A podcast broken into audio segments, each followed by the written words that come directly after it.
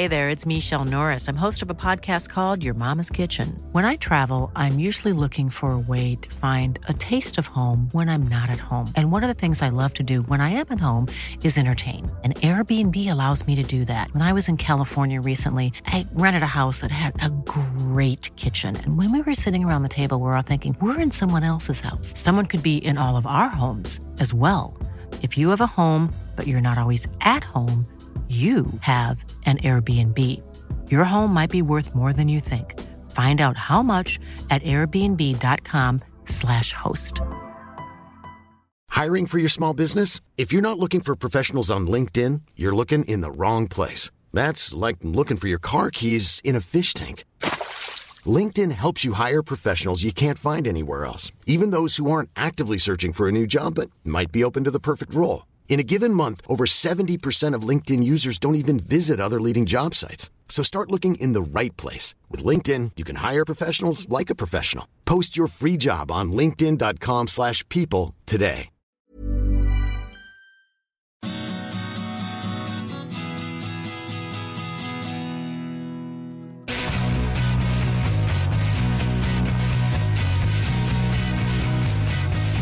Okay, welcome to Nature Biotechnology's First Rounders podcast.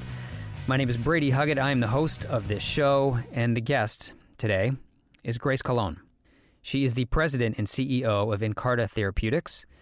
She is one of those people that you sometimes find in this industry that has a vast breadth of knowledge about biotech. She, after her PhD, she worked for a consultancy. She's worked for large companies, small companies. She has started up companies. She has worked in venture capital.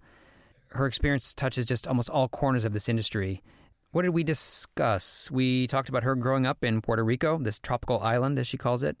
We talked about her time at MIT, which she just loved. It sort of helped set her on the path toward entrepreneurship. We talked about her deep love of musical theater. That was a surprise. I did not see that coming. And we also talked about the great bloat that you'll find in our healthcare system and the ways that small companies, small biotechs can maybe chop away at some of those inefficiencies. We talked about that. Anything else? I think you're ready to go. So here it is, your First Rounders podcast with Grace Colon. Listen up.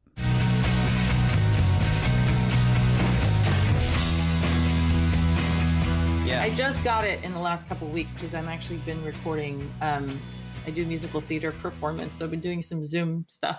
You do? Yeah. Oh, that's amazing. Well, not much anymore. I'm trying to get back into it. I did a lot of musical theater at MIT, and I've sung off and on over the years, just informally. And so right now I'm recording a song with four other biotech women. It's a 1-minute song from a musical theater thing with a 5-part harmony. So, and then I did a Zoom audition class. And so I'm preparing some things and actually have a YouTube channel now with some of my performances, which I'm not going to share with you right now. This is being recorded. Should I have to cut this out? This is the best stuff I've heard. No, it's fine. We can, whatever you want to cover, I'm ready. Right. I know. We'll get back to that because I want to. No, there's a lot of biotech people in bands. I keep on finding people who either play instruments or sing or perform in some way. I think we're a very outspoken, uninhibited group of people. I mean, you wouldn't think so, though. Most people think scientists are pretty buttoned up, but I found that not to be the case, actually. That's not the case. Some of the craziest, most fun people were all my colleagues and classmates at MIT. So, wow. So I was looking through, your sort of long history, and I'm like, there's no way we're going to be able to cover all this. There's just so many different angles. But I feel like we should start at Penn. But sure. But I also wonder, like, how did you even get to Penn? How did you think that, that you wanted to go to a school like that and you wanted to study chemical engineering? Was there science in your youth? Yes, there was science, a lot of science in my youth. I mean, I grew up in San Juan, Puerto Rico, and I was surrounded just the sensory overload of growing up on a tropical island. So in a couple of ways, right? One is the beach. We were never far from a beach. Puerto Rico is about 100 miles long, about 30, 35 miles wide. So you're never far from a beach and you're never far from rainforest. Yeah. And so from a young age, even in our backyard, we lived in a house that was actually owned by a longtime Puerto Rican family that owned a lot of land. And we lived there because my father ran one of their plants, such as dairy plant. And our backyard was filled with iguanas and birds and huge bugs and trees and lush greenery. So from a young age, I'd go outside and play. We had a bunch of German shepherds. And I'd spend hours out there climbing trees and looking at leaves and, you know, chasing iguanas and picking up worms, and just from a young age. And then I'd go to the beach and would be snorkeling, and I'd be, you know, so just science. And then the nighttime, you know, would visit local islands, and there's no light, so you could see the stars and the Milky Way, and I'd stare at the stars. So really a youth that was just filled with childhood and youth filled with science. And then, of course, I loved science and math in school. But interestingly enough, both my grandfathers on both sides were engineers. So on my dad's side, his father was a chemical engineer, which is eventually what I ended up studying. And my father didn't study engineering. He studied animal husbandry, and he went to the mainland to study that, which is where he met my mom. But he was you know, some people are just engineers. Doesn't matter what they study. They have that mindset and that brain. And my dad definitely was that. And then his dad, who I never met because he died in a car crash in the mountains of Puerto Rico before I was born. I was the youngest of five, and I never got to meet him. But he was a chemical engineer, and he had 8 kids. My dad was the 6th, and he ran large sugarcane sort of processing plants and farms, basically. Sugarcane was a huge industry in Puerto Rico. So several of his kids studied either agriculture or animal husbandry. And, you know, he's a chemical engineer, and I still have his chemical engineering handbook. It's like 2nd edition. I have it. That was handed down to me. And then my grandfather on my mother's side, she grew up in New Orleans. He was an electrical engineer who graduated from Tulane, and he was involved with NOPSI, which is the New Orleans sort of public service, you know, electrical utilities, grid. Right? And he helped build the grid in New Orleans, you know, starting in the 20s, you know, when he graduated. And he met my grandmother, who also worked at NOPSI, who had graduated from Newcomb. You know, was captain of her field hockey team. You know, not many women went to college, and she went to college. She studied Latin and English, and captain of her field hockey team. And they met. And what's Newcomb? Yeah. Oh, it was sort of like the female side of Tulane. It was the sister. Oh, okay. School, right. Oh, okay. Okay. Like yeah. And so anyway, so he was an engineer. The point was he was an engineer. So I would go visit them in the summers, and he had all his engineering textbooks and chemistry. And I was a very geeky kid, as you could tell, still am. And, you know, he talked about engineering, and he loved building things. He built a house in the mountains in North Carolina. We used to go visit. And so I was surrounded, I couldn't escape it. Right. I loved science and engineering. So growing up in Puerto Rico, there's a great engineering school on the island in Mayagüez, but I really wanted to go to the mainland. I felt like I wanted to go out and see the world. And because you'd been going back and forth, you've been going to New Orleans to see your grandparents. Visit, right? Yeah. So I had a lot of cousins, you know, on my mom's side, and aunts and uncles, and then a lot of obviously my island family. Most of whom, the vast majority, were on the island, and it was just great place to grow up. You know, happy to talk more about that. But the point is that on the Penn side, I applied to, you know, some engineer. It wasn't like today where you apply to 20 schools. I only applied to a handful. Yeah. I had done well in school and had a lot of extracurriculars, and, you know, Penn attracted me. There was a large Puerto Rican population sort of in my community who ended up going to Penn. And what I loved about it was so it's like the only school I can think of that has everything, you know, dental school, nursing school, business, law, medical. It's rare to find that all in one place. And I also had a lot of other interests, had a great romance language department. So I studied French and Italian, did a semester abroad in France. You know, the engineering school had that available to it. Not a lot of engineering schools do. And so I visited the campus, and it was sort of, you know, growing up in Puerto Rico, the U.S. is so different. It's like a culture shock. And it was sort of classic what I had seen in the movies, a beautiful campus. Yeah. You know, I would visit, and everybody's outside partying. It's a very different kind of environment, right, than I grew up with, you know, the big old buildings and all of that. And I just fell in love with the campus. My other choice was MIT, and I got in, but I had been there for a program that they had for high school students, for minorities, Black, Latino, Native American. And it was an engineering program that was lasted, I can't remember, it was 3 or 4 weeks. It's still in place today. I talked to the person who runs the program recently. She came to visit me at my company, and phenomenal program. So I went there between junior and senior years in high school. And right, the summer or something. In the summer, it just blew my mind away. Spent 3 or 4 weeks living on campus. I think it was 4 weeks. Yeah, living on campus and taking courses, doing civil engineering, doing English, writing for scientists, math, physics. Fell in love with it, and really fell in love with MIT. But I don't know how I knew this when I was 16. When I got into both places, I said, "I'm coming back for grad school. I'm coming back to MIT." Oh. And I don't know how I knew I even wanted to go to grad school as a 16-year-old. Because I was like 16, I sort of was an October birthday. So I was 17 when I graduated. But I did. I somehow said Penn is perfect for undergrad. It'll be more well-rounded. Which actually is not necessarily true. MIT is incredibly well-rounded, but that was sort of my impression. And I did end up going back to MIT for my PhD, but Penn was a phenomenal place. The engineering school was tops, and had all the experience. It was everything I wanted to be, in particular doing research. So I did work study, had a lot of student loans. My parents didn't have a lot of means. So a lot of my classmates would, go work in dining services or work somewhere else. Perfectly respectable to earn money to pay for work study. But I wanted a research job. So I applied for a couple of research jobs, and I got one as a freshman in the dental school department of microbiology. And I started working on oral bacteria.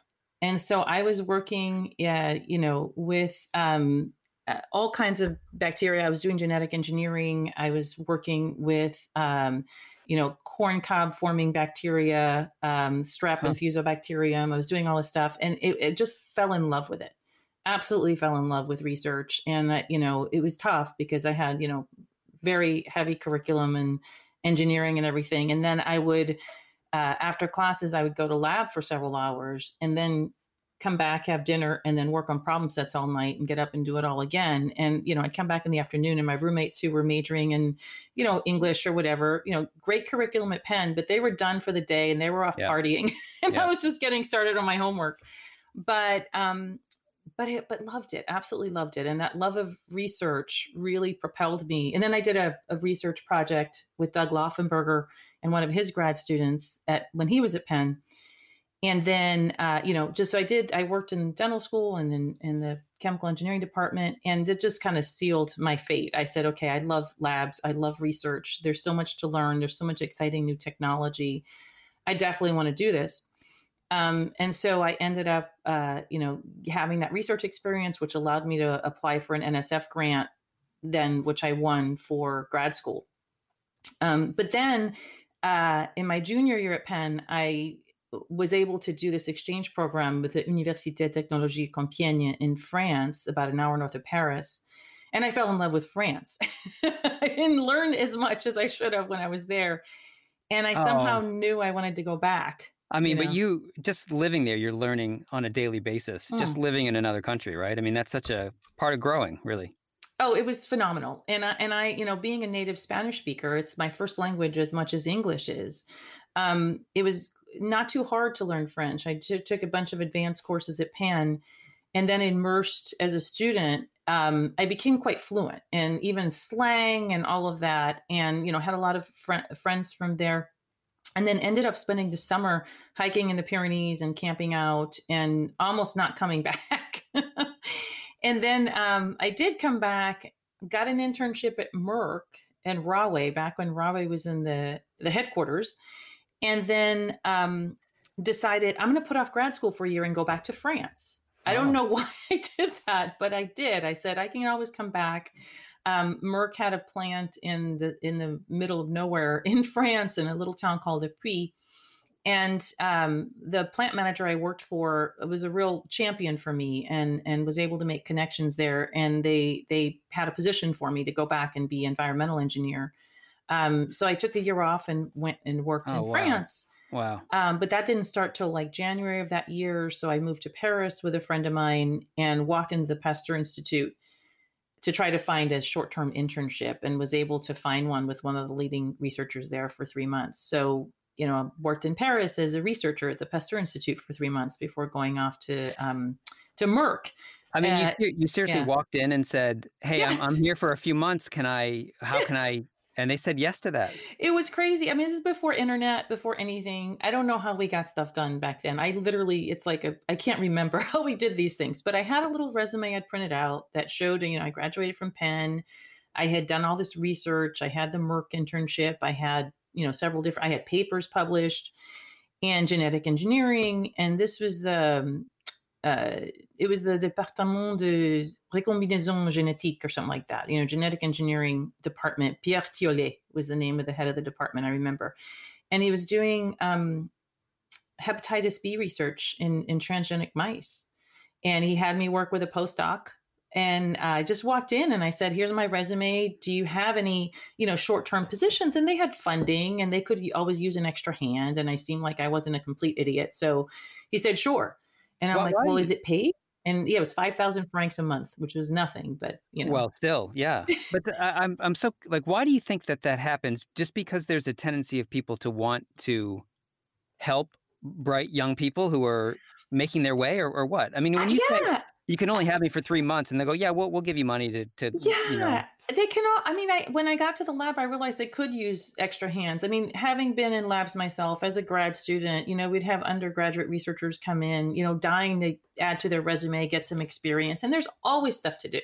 There's always you know, things, the repetitive experiments you need to do. And if they look like they've had some experience, you know, he knew his postdoc needed some help.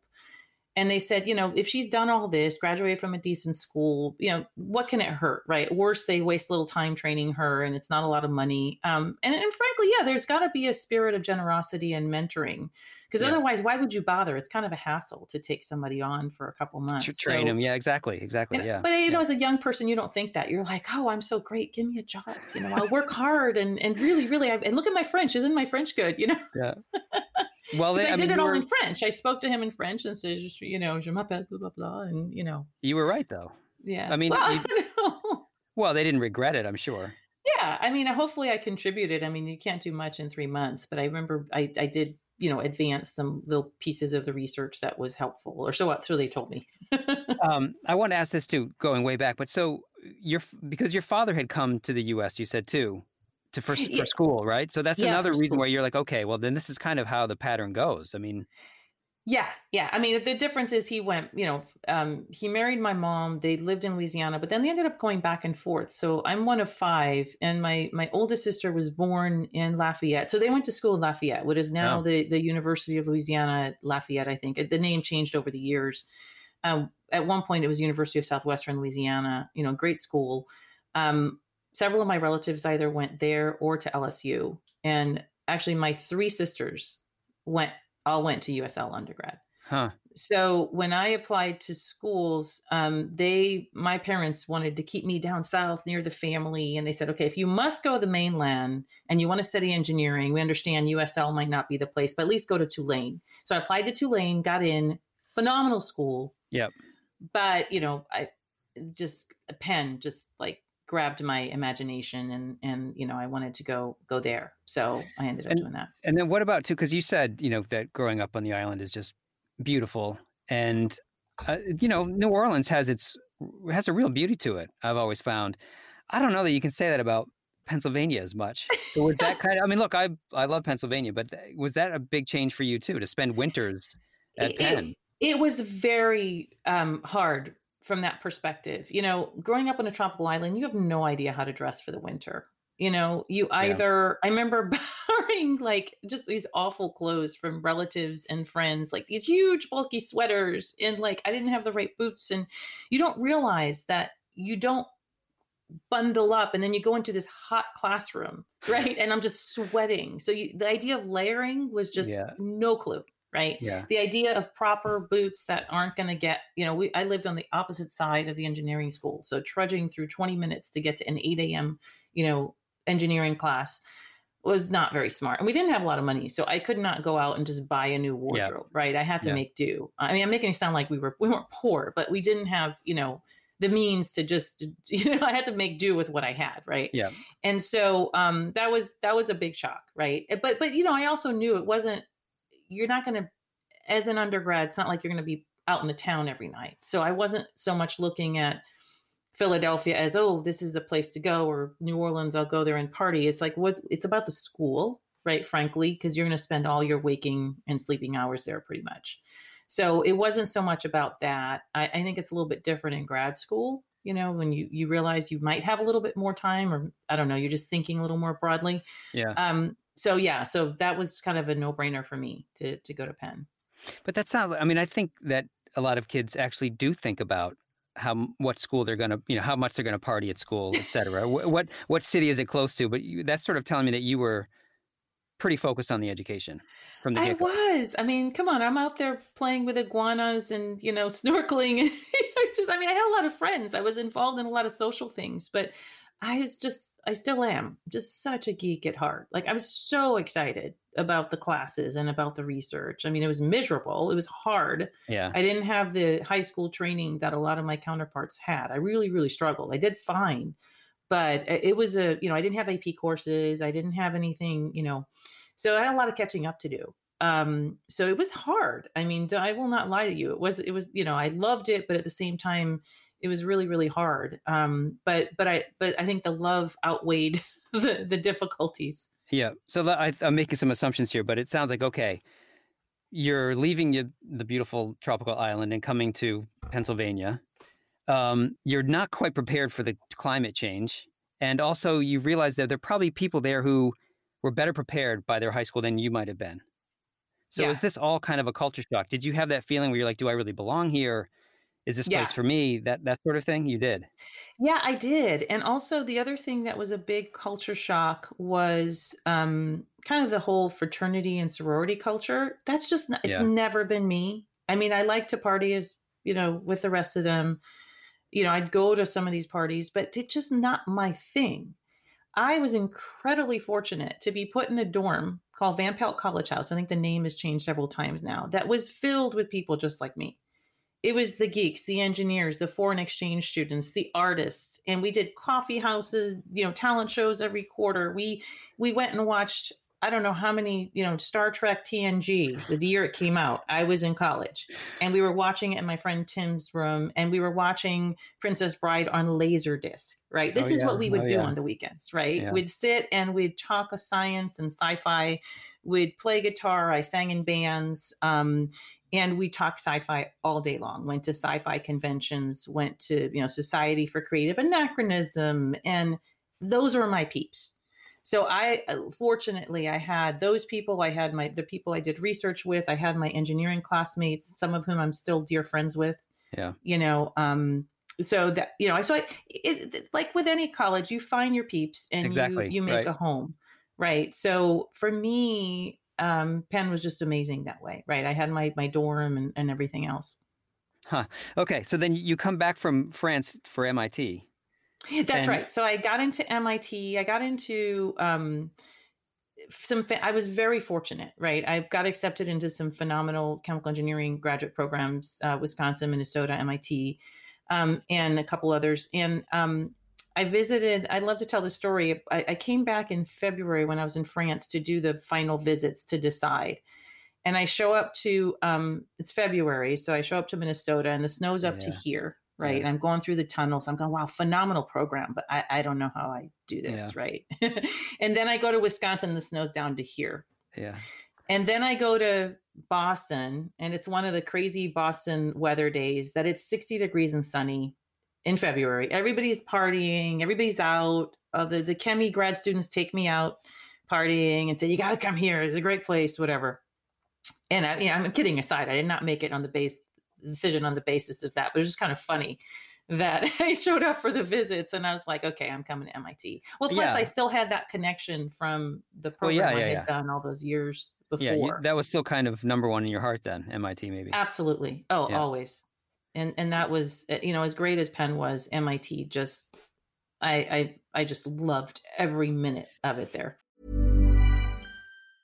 Jewelry isn't a gift you give just once. It's a way to remind your loved one of a beautiful moment every time they see it. Blue Nile can help you find the gift that says how you feel and says it beautifully, with expert guidance and a wide assortment of jewelry of the highest quality at the best price. Go to BlueNile.com and experience the convenience of shopping Blue Nile, the original online jeweler since 1999. That's BlueNile.com to find the perfect jewelry gift for any occasion. BlueNile.com. I'm Sandra, and I'm just the professional your small business was looking for. But you didn't hire me because you didn't use LinkedIn Jobs. LinkedIn has professionals you can't find anywhere else, including those who aren't actively looking for a new job, but might be open to the perfect role, like me. In a given month, over 70% of LinkedIn users don't visit other leading job sites. So if you're not looking on LinkedIn, you'll miss out on great candidates, like Sandra. Start hiring professionals like a professional. Post your free job on linkedin.com/people today. There's never been a faster or easier way to start your weight loss journey than with PlushCare. PlushCare accepts most insurance plans and gives you online access to board-certified physicians who can prescribe FDA-approved weight loss medications like Wegovy and Zepbound for those who qualify. Take charge of your health and speak with a board-certified physician about a weight loss plan that's right for you. Get started today at PlushCare.com/weight loss. That's PlushCare.com/weight loss. PlushCare.com/weight loss. So did you, as we look at your career, did you pick up the entrepreneurial vibe at MIT? I mean, I've met so many people in this industry who have come through MIT one way or another, as far as entrepreneurs go. And I just think it breeds them. Oh, absolutely. I mean, I was incredibly fortunate at MIT to be co-advised by some amazing folks in the industry, and also to see. So my main advisor at MIT and Kemi was Greg Stephanopoulos. Yeah, he was brilliant in metabolic engineering, which was what my PhD thesis was on. But I was also co-advised by Tony Sinsky, who is entrepreneurial in his own right. And I also one of my dear housemates, Mark Prausnitz, who's now a professor at Georgia Tech. His advisor was Langer. Yeah. So I was seeing all this innovation going on and just being blown away by these companies being created. Also, my PhD work generated some technology. We eventually didn't get the patents granted, but it had to do with overproduction of various amino acids in lysine-producing organisms. And we licensed it to Archer Daniels Midland. So I got royalties for a few years for that technology, not a lot, but enough to buy a nice bottle of wine or something. But the point is I had, I could see the connection between coming up with new discoveries and actually potentially having a commercial application. So I got introduced to that through my work there. Absolutely love the idea and was really, still fascinated by the whole concept of being able to engineer microorganisms or engineer cells to make whatever you can think of, take inputs and outputs, and then it all has to fit in a certain economic equation to make sense. But I was hooked, right? I was like, this is phenomenal, right? So it wasn't so much the biotech healthcare applications that I started with. It was really the industrial biotech applications. And I know Tony started, he had Metabolix, and I know you talked to Tillman earlier about Metabolix and all that. So I was there when that was forming. So bottom line, yes, absolutely. The entrepreneurial fire. Yeah. You went in thinking, I love research. I love being in the lab, and came out understanding that those things had ties to industry. If you wanted them, they were there. You could take that work and it could go out and be something. That's right. And I saw it all the time, right? They were always starting companies. I mean, it was interesting because I was never really interested in the business side. Even when I was at Penn, some of my best friends were Whartonites, right? And so they were doing the whole business thing. And I was like, money, that's so boring. Who cares about finance, accounting? I never want to do business. Like that was my general simplistic view. And likewise at MIT, I was like, it was just all about the science. But the problem is, I finished, my PhD and then did a postdoc for a year just because I was still deciding what I wanted to do. And I woke up in horror one day when I realized, why did I do my PhD? What am I going to do with it? I mean, I don't want to be in the lab forever. I do love the lab, but I wanted to be out there, whatever out there meant. And then I realized, okay, I got a couple offers to do lab work and kind of industrial postdocs, if you will, and in some of the local pharma companies at the time. There weren't that many there at the time. And I said, oh my God, no, I don't want to do that. And my professors were telling me, you know, you'd make a great professor. Your research did well. You know, we can connect you. There's positions at all these other places. We can put in a good word. I'm like, I saw what you went through with grants and politics and trying to, you know, I don't want to do that either. And I went, oh, what am I going to do with my life? And then, you know, so it was a real wake up moment. I realized I had no plan. I just did it for the love of it throughout.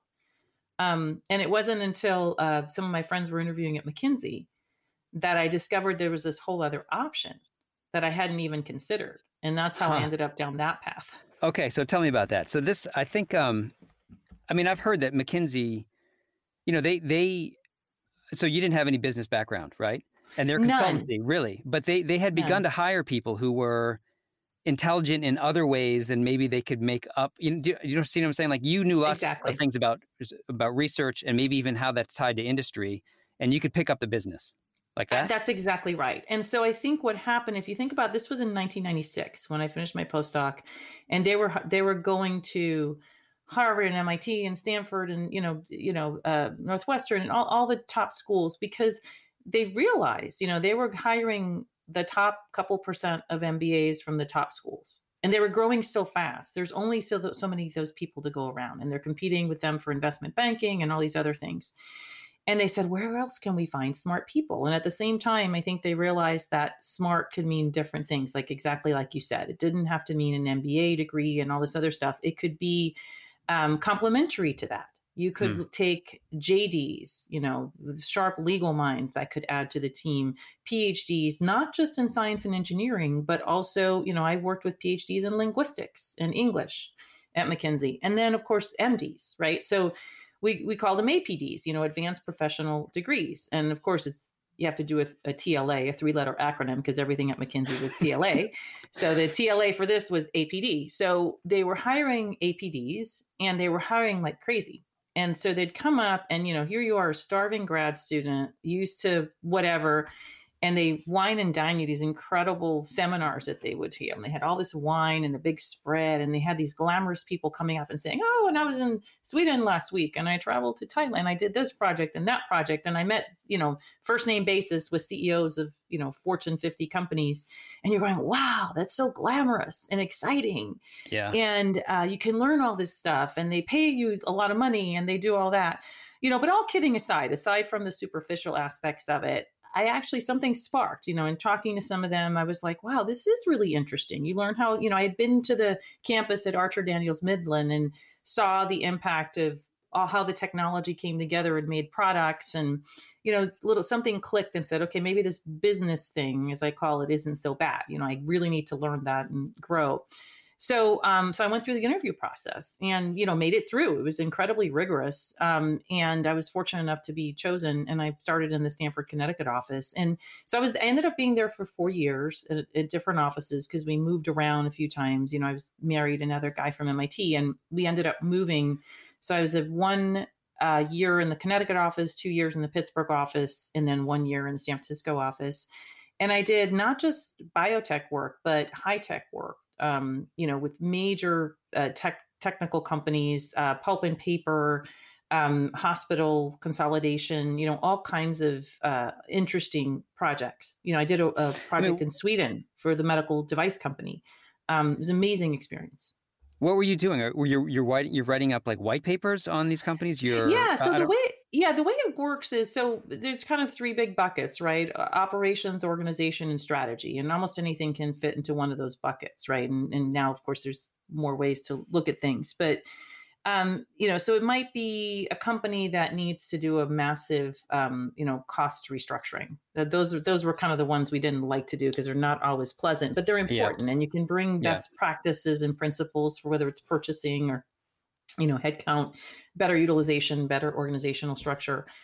I viewed it as a training, right? Yeah. As to be able to go in, get this training, and get propelled into a whole new set of opportunities, which is what happened. I got hired by a client one of my last projects. Was it Affymetrix?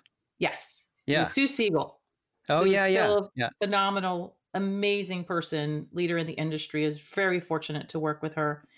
And she offered me a job after I did a couple of projects for the team, working with some great partners and associates. And it was at a very exciting time. You know, it was 2000. Human genome had been sequenced. Yep. Affymetrix was really a leader. They were everywhere. Yeah, everywhere. And especially in oncology, expression for oncology. So it was a great time to join. Really phenomenal team. I'm still good friends with many, many of my Affymetrix colleagues. And but you went, so you went in as a business position though. I went in as a business position. Yeah, I was very fortunate. I was able to go in as the title was VP of Corporate Planning. And so you from there, I think you went to Gilead. Yes, I went to Gilead at a really exciting time. Yeah. Tell me about that. So they were building a commercial strategy group headed by Howie Rosen, who's still a friend. He's wonderful. And he had been at ALZA and a number of places. And he was building a group under Kevin Young that was really focused on, the company was really at an inflection point, right? Trying to expand from beyond virology, beyond HIV and HPV, to begin to look at new indications. And also, how do you, when you own most of a market, how do you continue to drive growth there? And so they were building a team to really formalize these processes, right? Looking at, 5 and 10 year commercial strategic plans for the existing franchises and also expanding into others. And so I was hired to head the group under him that was responsible for the strategic planning aspect of it, right? So he had franchise leaders. And then in my group, I built market research, competitive intelligence, modeling and forecasting, and, working closely with the corporate development group, which was quite small, considering an amazing group of talented people who've gone off to do amazing things. But it was a small group, right? They needed more resources. So we collaborated with them on a lot of the support for the corporate development assessments. But we also worked internally with the R&D group to look at new franchise areas, look at new growth areas for the existing ones. So I did that. And then when I did, when we integrated all these new companies, I was working directly for John Milligan for a bit. And I went to him, I said, John, we have all these alliances. I noticed R&D has some alliances, commercial, there's some research ones and development ones. And I'm getting pulled into them because I'm helping you with these new companies. And they said, we don't have an alliance management group. It's kind of, everybody doesn't know where to go. Where do you finance, legal, and how do you deal with this milestone and that information? And how do you make decisions with the partner? He says, well, go figure it out. So I put on my McKinsey hat and I picked up the phone and I started calling alliance management groups all over pharma, because it's not competitive to just ask them, how do you guys do it? Yeah. Like, how big is your group? Do you report into corporate? Do you report into R&D? Who do you report to? What kind of people do you hire? What is the role of the alliance manager? So I put together, and then I went internally to all the functions at Gilead, and I talked to the head of manufacturing, the head of IR, everybody. And I said, what are your concerns? What do you know about these alliances? I put together a kind of a list of the 50 or however many alliances we had, who knew what about them, what were the obligations, what was going on. And I said, I think you need 4 people of these backgrounds. You can give the commercial ones to this person, whatever. And I mapped it out all. I give him this McKinsey-like deck. And he looks at it and he goes, great, go build a group. So I went and I built the group. So, I like that. You hear this all the time about CEOs. You can't do everything. And when you come across somebody who can do the job, to just delegate and let them do it. And he'd found that in you. It's just like, you do it. I don't need to think about that. You can do this and go do it, right? I mean, that's a relief for the CEO to just go, Grace has this taken care of. Yeah. I mean, it was really fun. It was a fun project because I think it was nice that the various functional leaders felt heard and they said, oh, great, this will solve my problem, because like I'm in legal and I get these documents requesting, to sign this paperwork or this deal or this milestone I have to approve. And I wasn't quite sure who to go to. So you're making my job easier. So it was nice to be able to address, issues that everybody was having. What do you think about, because I've been thinking about Gilead a lot lately, when you sit and think about what they've done as far as their tackling of HIV and then Sovaldi, for Hep C, I mean, those are, you can die with that legacy and be happy. And I sometimes I feel like the general public doesn't really know what that company has done. I mean, I understand that they licensed in some of those things and then developed them themselves, but what did you make of the culture while you were there? Well, it was interesting. You know, when I was there, we didn't have any commercialized products that we were commercializing that we had invented at that point. If you think about it, the one invention they brought in that was commercial. Exactly. So the one product that they had commercialized that was commercial, they didn't market. That was Tamiflu. Right. Yep. And so it was interesting. So it was a culture that was really, they had a great R&D group, great research group. But, you know, a lot of the commercialized pieces were, you know, in licensing. So, so that's a capability in of itself, is identifying these potential winners and then developing them. This is a clinical development machine at Gilead, you know, under Norbert, who I was fortunate to work with. And of course, you might argue virology, it's a little bit different than other, you know, than oncology and other areas in terms of a little bit, I don't want to downplay it, but, you know, endpoints are clear. You kind of know what you're looking for. You replicate that and do that very, very well. When you start looking at new therapeutic areas, it's different endpoints, different challenges, a lot of learnings across the value chain, right? So they were really good at that, but then they had, you know, innovations that they did bring into play that they mixed into some of the combos. And then they had other things that they built on and brought forth. So back to the legacy thing. I mean, I think the challenge is when you're a public company, there's certain growth expectations. And I remember modeling when we were in this strategic planning group, we would model kind of, here's the analyst expectations of the growth of the various revenue streams.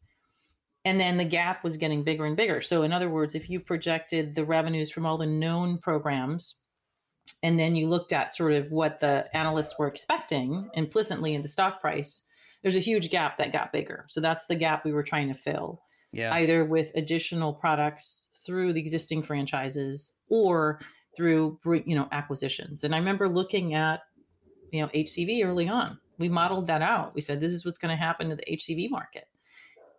But it's going to add all this value, but it's going to be a challenge. And we were modeling that many, many years before we finally made the acquisition. We did look at that early on.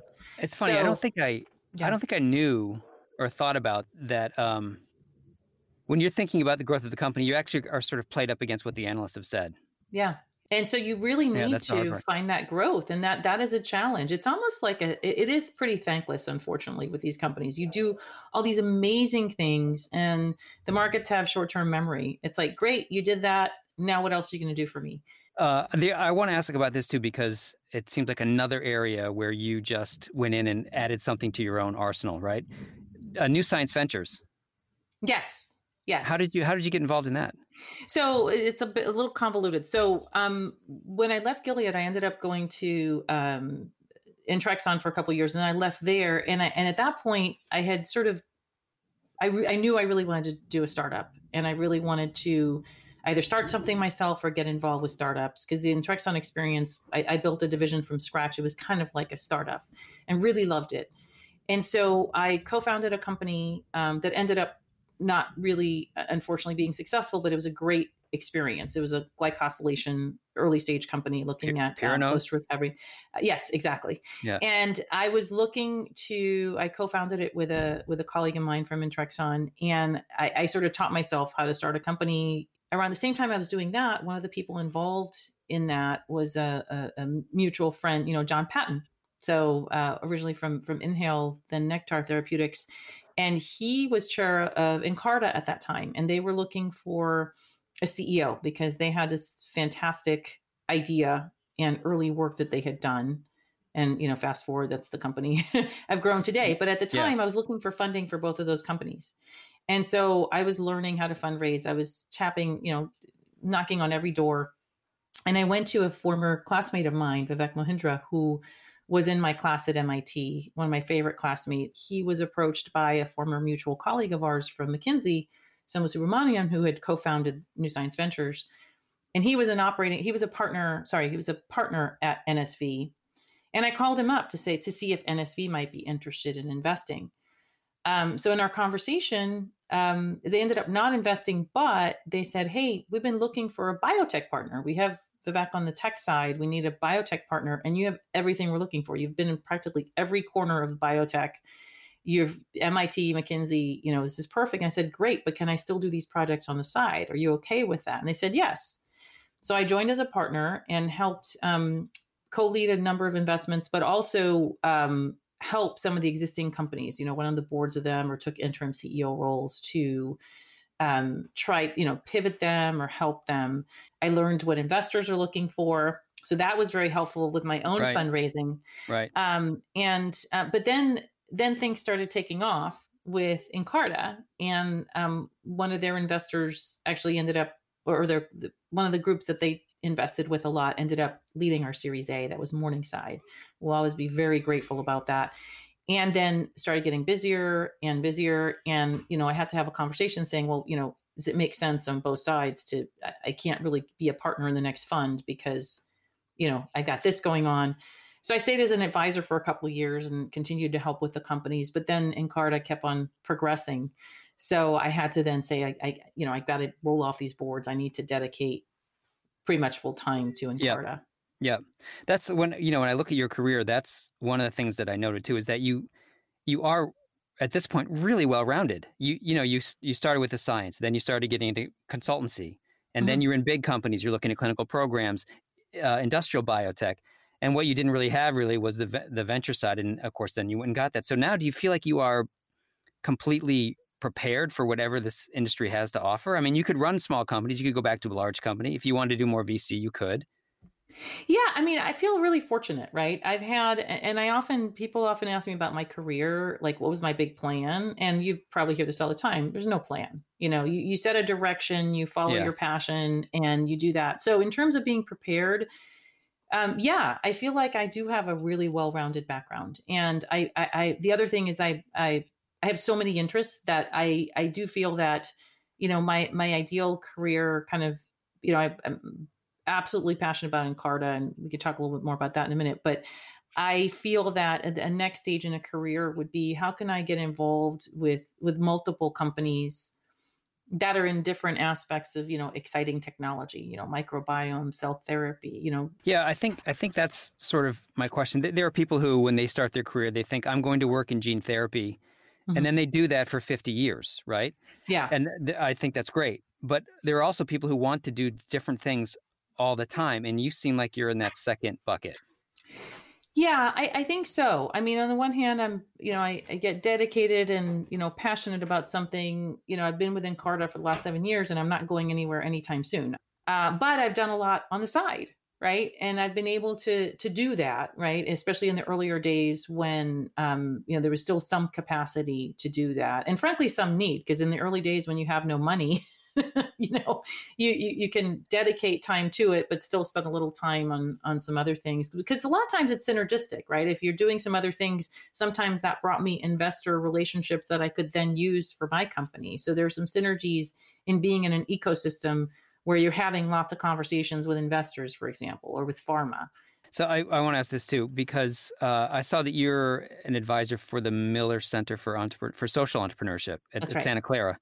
How did you get involved in that? And then just tell me sort of what that means.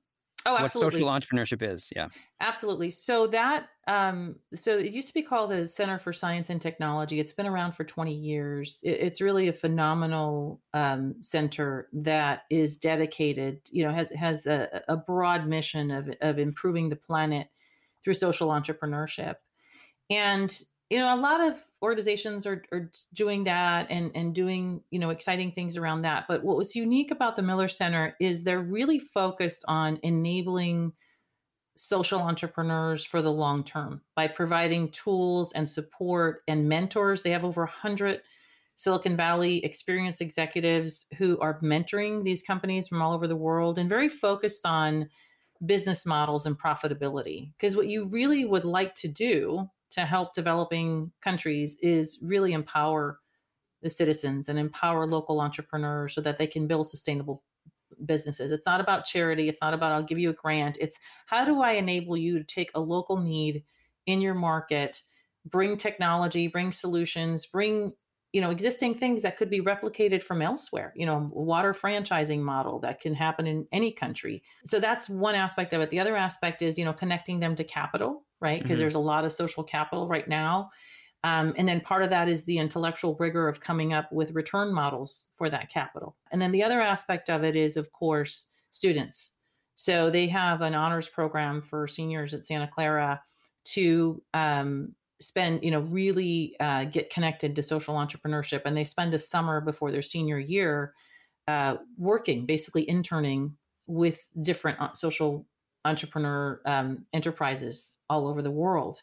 And so we as advisory board members work with, the center and help them think about strategy and come up with things like one of the things I was very big on early on was this whole replication. How do you replicate all the wonderful findings from a company that has had a successful business model, whether it's solar ovens, whether it's apps for farmers that they can download for weather or fair pricing or whatever. There's a million types of things. I mean, the thing that has set the U.S. biotech industry apart, by the way, is its access to capital for years and years. Mm-hmm. I mean, we know that. So it's that sort of idea, like, okay, if you have someone who's willing to invest in you, how do you handle that money? How do you find a way to return it to the LPs? How does this whole thing work? It's like that. That's right. Well, it's that, but it's also access to resources, to business models, to mentors, as you said. Yeah. And it might not even be, it doesn't have to be high tech. It can be low tech, but it's there's very bright people who might not have access to education and capital, and right. or they do have access to education, they don't have the capital. And they don't have mentors or experience to know how to do stuff. But the fire in the belly is there. And that's common to an entrepreneur, no matter where you are. Exactly. Whether it's Guatemala, Namibia, the U.S., and there's that connection, right? That sense of recognition when you meet fellow entrepreneurs, you share that passion. I want to ask you this. I don't know if you have an opinion on it, but so when the pandemic first started happening and everything was shut down, my first thought was, okay, the markets are going to close and that's going to then dry up VC spending for biotechs, and we're going to sort of go into a biotech recession.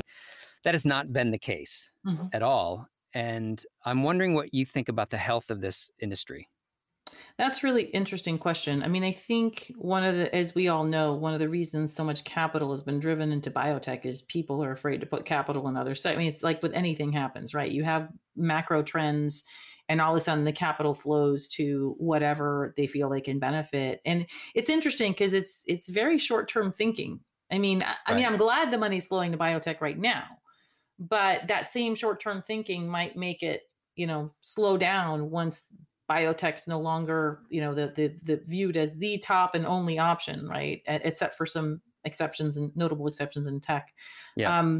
So I think that, the health of the industry, a lot is going to depend on, we already knew, for example, the patent cliff and, how can the industry transform itself? I think one of the things that I've seen being in the segments of biotech that I've been across and in healthcare is that there is not enough of a connection on the total cost of care. This is why in the last few years I've developed a real passion for chronic care management, whether it's cardiology or respiratory or diabetes.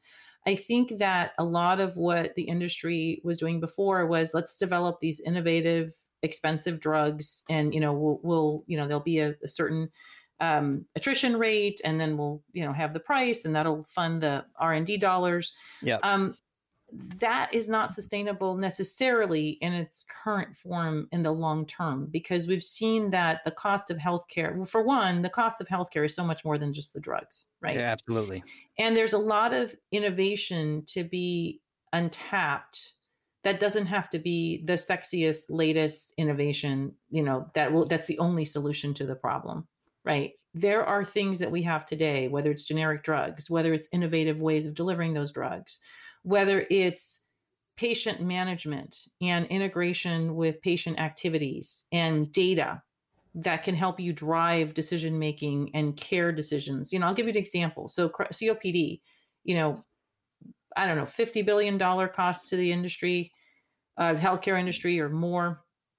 And a lot of the cost is exacerbations, right? That's a big driver of cost in later stage COPD. But what if you could slow the progression of the disease, not necessarily through an individual, new drug, but by decreasing the chances that you will exacerbate, because that drives the progression as well. So if you could do that by a combination of apps and wearables and patient symptomatology, so that as soon as you start getting a disease activity that's going up, you can do an intervention. That intervention might be, come in, we're going to give you steroids for a few days, or we're going to give you some respiratory therapy, or we're going to, it's now, winter, so you're likely getting an infection. Let's keep an eye on that.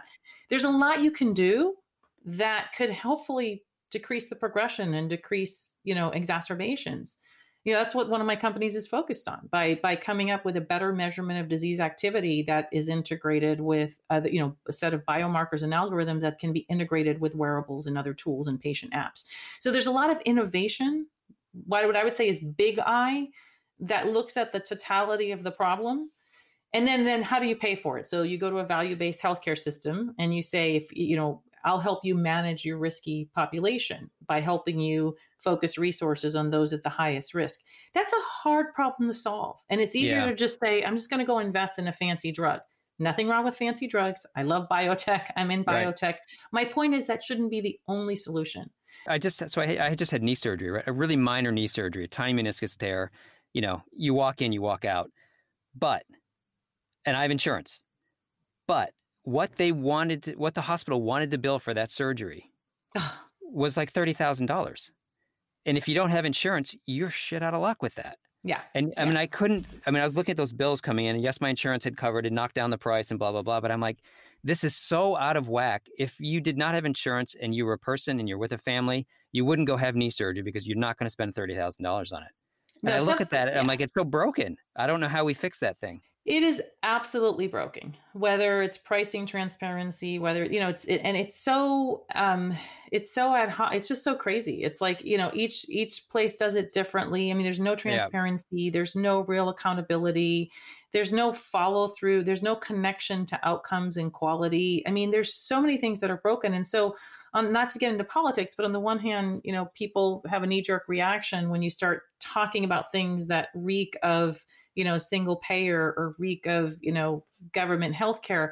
I don't think it has to be all the way one or the other. I think there are elements that have been implemented in other countries and other systems that help with some of the craziness, right? There's some basic common sense things we could be doing that won't destroy, innovation, that won't destroy businesses, but at the same time can make things better. But you have to fix it all kind of at once, and that's not going to happen. So I'm hoping that one way we can address it is through innovation that integrates these things and then makes it a no-brainer. Sounds very idealistic, but I'm going to, it's my story and I'm sticking to it. Yeah, there's nothing wrong with being idealistic. I mean, we should be that way. But so the things you're talking about are like, okay, if we get into this chronic illness earlier and then they don't exacerbate, then they don't go to the hospital, which keeps that amount of money out of the healthcare system, right? And it's better for the patient because if you're delaying progression, I mean, so a perfect example is what we're doing at Incarta, right? So right now there is no way to treat, if I have an episode of AFib, so AFib is a progressive disease, right? Yeah. And it's, there's several stages. It's defined in three, but the first stage is paroxysmal, where all of a sudden my heart feels funny. You feel skip beats. In many cases, your heart rate's very high. You're dizzy, you feel very anxious.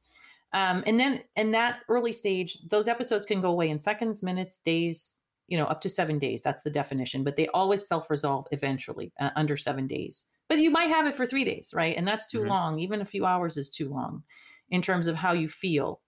But in the meantime, every time you're having an episode, you're adding slightly to the electrophysiological remodeling of the heart, and that's permanent. And so every minute you're in AF, every minute of AF burden, you're slightly progressing to the tune of 8 to 10% of people a year in that first bucket progress to the next one, which is persistent, where it doesn't self-resolve. And you have to go in and get electrical cardioversion because the pharmacological options of conversion aren't there. And then eventually it goes to permanent where nothing works. So what if every time you had a PAF episode, you could stop it within a few minutes so that the additive effect of all those minutes, hours, days of AF would be dramatically different? Guess what? There's nothing that can do that today. Believe it or not, all the innovation in the world in cardiology and the antiarrhythmic drugs that exist in the US have only been approved for chronic prevention, and they don't work very well. They're not tolerated. If you're having 3 to 5 episodes a year, why would you take a pill 365 days a year? That doesn't make you feel great. Now, if you had something that could stop it in minutes, if even when you went to the ER, never mind at home, if they could give you something that you knew every time would have a high likelihood of returning you back to normal so you can go on with your day. and reduce progression, that would dramatically change, right? That's what we're working on. We're working on an inhaled version of an antiarrhythmic. You can get it in at a lower dose through inhalation in a few minutes. We stop the episode in 3 minutes after you take the drug. So that would dramatically change the course of the disease and cost to the healthcare system. Yep. One more thing I want to ask you, and then I'm going to let you go. But you mentioned earlier that sometimes you still sing musical theater. Yeah. Yes. So how did that start? And like this to me also just is another example of kind of your well-rounded interests. Yeah. Well, Puerto Rico, growing up in Puerto Rico is a very musical place. So like a lot of Latino cultures, everybody's singing all the time. Right. And my grandfather, the one I never met, was a huge lover of opera. So all of his kids, most of his kids have operatic names. Athos, Brunilda, Fedora. My father's name was Hector. Really? Yes. And the youngest of those 8 was an opera singer, Evangelina Colon, my sweet aunt. Her daughter, Ana Maria Martinez, is a very well-known opera singer. She went to Juilliard undergrad and master's. She sings all over the world with Placido. She's debuted at the Met and everything. So, and my dad used to sing. He used to serenade my mom in her dorm in Lafayette with his guitar, and all the ladies would swoon at this handsome young Latino, singing with his Ricky Ricardo accent. And which he had, I never realized he had until someone, they both passed away many years ago, but people would say, your dad has such a cute accent. I'm like, what accent? Oh, I don't hear it, Yeah. Yeah. But anyway, so I grew up, we would have family parties, all generations mixing, everybody's playing guitar, piano. And so I grew up singing, did a lot of musicals in high school, and then, did musicals at Penn and MIT. They're fabulous. Yes. Oh, yes. I did about 15 shows when I was at MIT. How did you have time for that?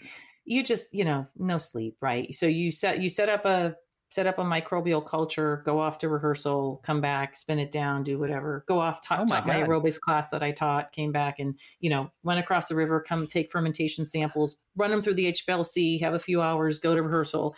So, you do it all on the campus. And it was so much fun. And so I love singing. I haven't done theater in a long time, but just recently I realized I still miss it a lot. So I've been doing a few little things here and there. I'm going to try to take it up. The hard part is, in your career, it's hard to make time for a show because you have rehearsals and if you're traveling, it's really hard. Yeah. But I'm trying to come up with ways that when the pandemic is over, it could be a cabaret night or it could be, small performance type things. Right now I'm doing stuff online, but I'm not going to give you the links to those. But the 15 that you did at MIT, I mean, what were some of the names?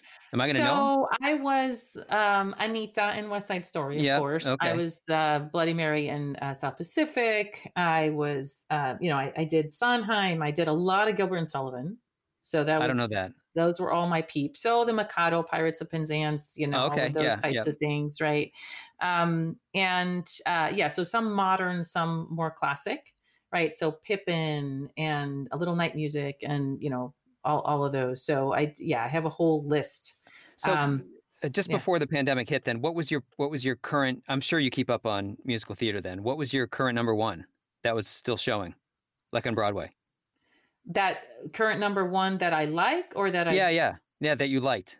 Oh my gosh, so many of them. Oh my God, Kinky Boots and Waitress. And I mean, just, there's been so many amazing shows, Fun Home and Evan Hansen and Hamilton. And I mean, there's just a lot of great, I love Lin-Manuel, obviously, as a proud fellow Puerto Rican. Yeah. I would love to be in the Heights. I could play Abuela or the Puerto Rican mom.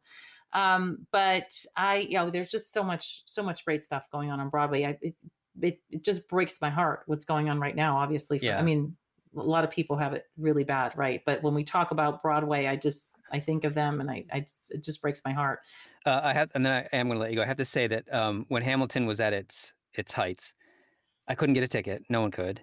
And I put in for the lottery for me and my wife. And my third attempt, we won it. And we were in the front row middle. Front row. I'm so jealous. I couldn't believe it. So jealous. That is, I've never won anything in my life. I never saw it on the original run. It was incredible. Oh, yeah, that must have been amazing. Listen, thank you for doing this. Sure. I'm going to let you go. I appreciate the time, and I'll let you know when it's out. Yeah, thank you. Thank you so much for having me. This was a blast.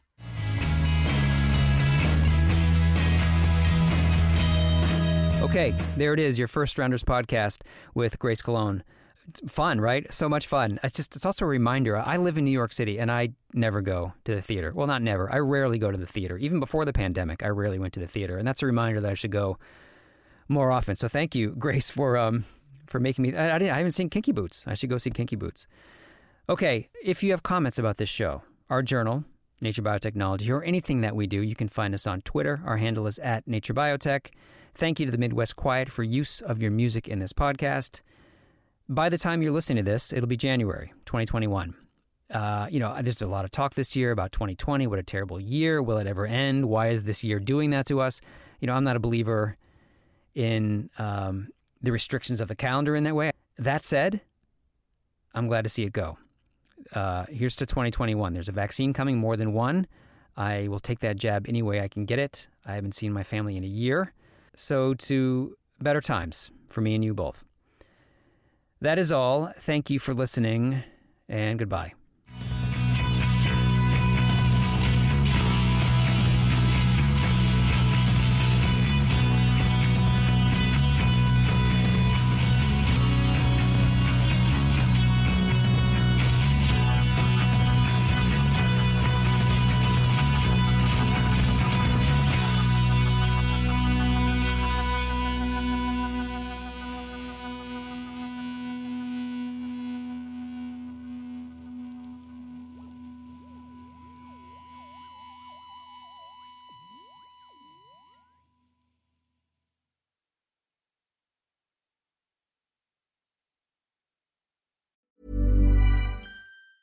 Small details or big surfaces, tight corners or odd shapes, flat, rounded, textured, or tall. Whatever your next project, there's a spray paint pattern that's just right. Because Rust-Oleum's new Custom Spray 5-in-1 gives you control with 5 different spray patterns.